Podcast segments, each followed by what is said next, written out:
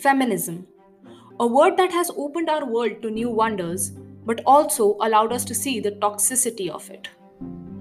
Often, when I'm scrolling through social media, looking at posts which are about women empowerment, I have to stop myself from scrolling down further.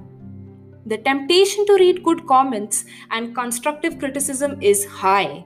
But more often than not, these comments are by people who have been brainwashed against the concept and now are unwilling to learn the things which have been fed to them. Recently, while watching such a video, I saw a comment which said, For years we have spoken about equal rights. Please talk about equal responsibility as well. Which may be valid, but is very similar to saying, All lives matter.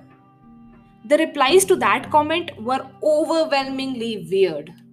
People think that feminism means that we want equal rights but not equal responsibility. Not realizing that most of us want rights to be able to fulfill our responsibilities and reduce the burden on other genders. I've said it once and I'll keep saying it till we are heard. Feminism is not an anti men movement, period. Honestly, there are so many beneficiaries to feminism, including men. It cannot be called the war of sexes. Feminism has nothing to do with being against men. And although the word itself can be misleading, understanding a bit of history and knowing that the nomenclature came from the suffrage movement will clarify your issues.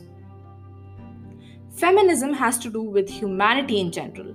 So, a feminist who asks for period leave will also advocate non discriminatory punishment in schools.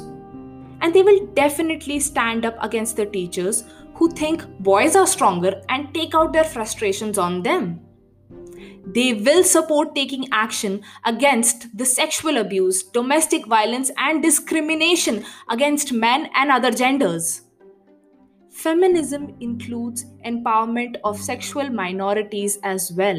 And in my opinion, trans exclusionary feminists have no right to call themselves a feminist.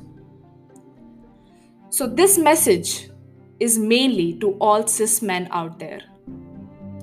Equality is a hoax. Substantive equality is not.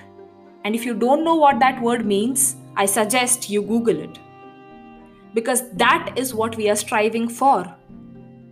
Don't believe every person who calls themselves a feminist, even if it is a woman. It is tempting to get misinformed and want to derail an entire movement. But just the way one man's opinion does not apply to all men, neither will a woman's.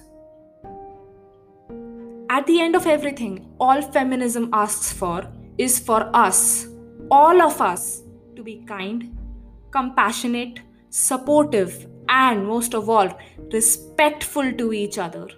It is as simple as that.